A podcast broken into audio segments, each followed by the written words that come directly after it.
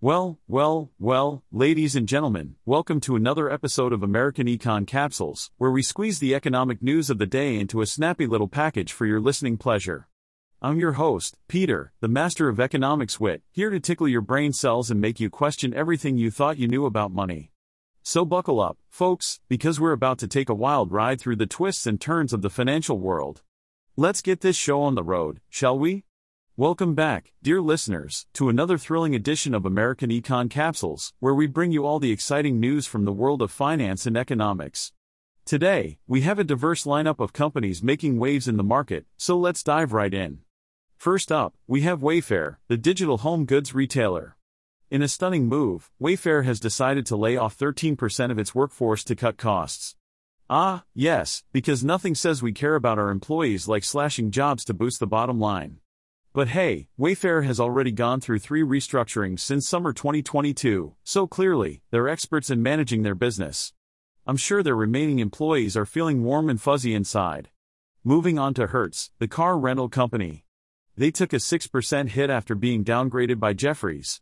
The bank believes that Hertz's short term profitability will be affected by electric vehicle repair costs, rising expenses, and vehicle depreciation.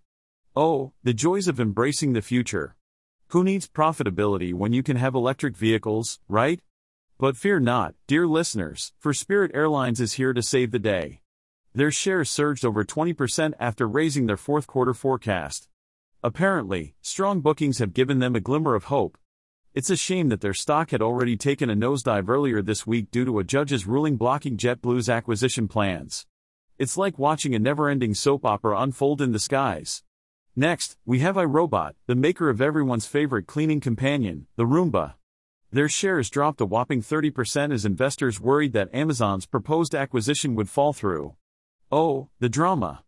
The Wall Street Journal reported that a European Union regulator plans to put a stop to the deal. Looks like the Roomba won't be joining the Amazon family anytime soon.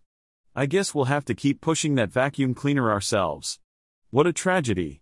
Let's not forget about Texas Instruments, the semiconductor stock that gained 3.5% after being upgraded by UBS. Ah, yes, cleaner comps and fundamentals. Just what we all need to make sense of the semiconductor industry. And apparently, Texas Instruments will be one of the first to see orders move higher. How exciting! I'm sure the other semiconductor companies are green with envy. Speaking of semiconductors, let's not leave out our beloved Nvidia and advanced micro devices.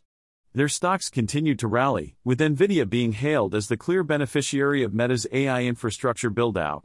It's nice to know that someone is benefiting from Meta's plans other than Mark Zuckerberg. And advanced micro devices? Well, they're just riding the wave of investor bullishness. Can you feel the excitement? We also have Travelers Companies, the insurance stock that added nearly 5% after posting better than expected earnings. Who doesn't love a good insurance company, right? They're like the safety net that catches us when life decides to throw us a curveball. And boy, did travelers companies catch that curveball with style.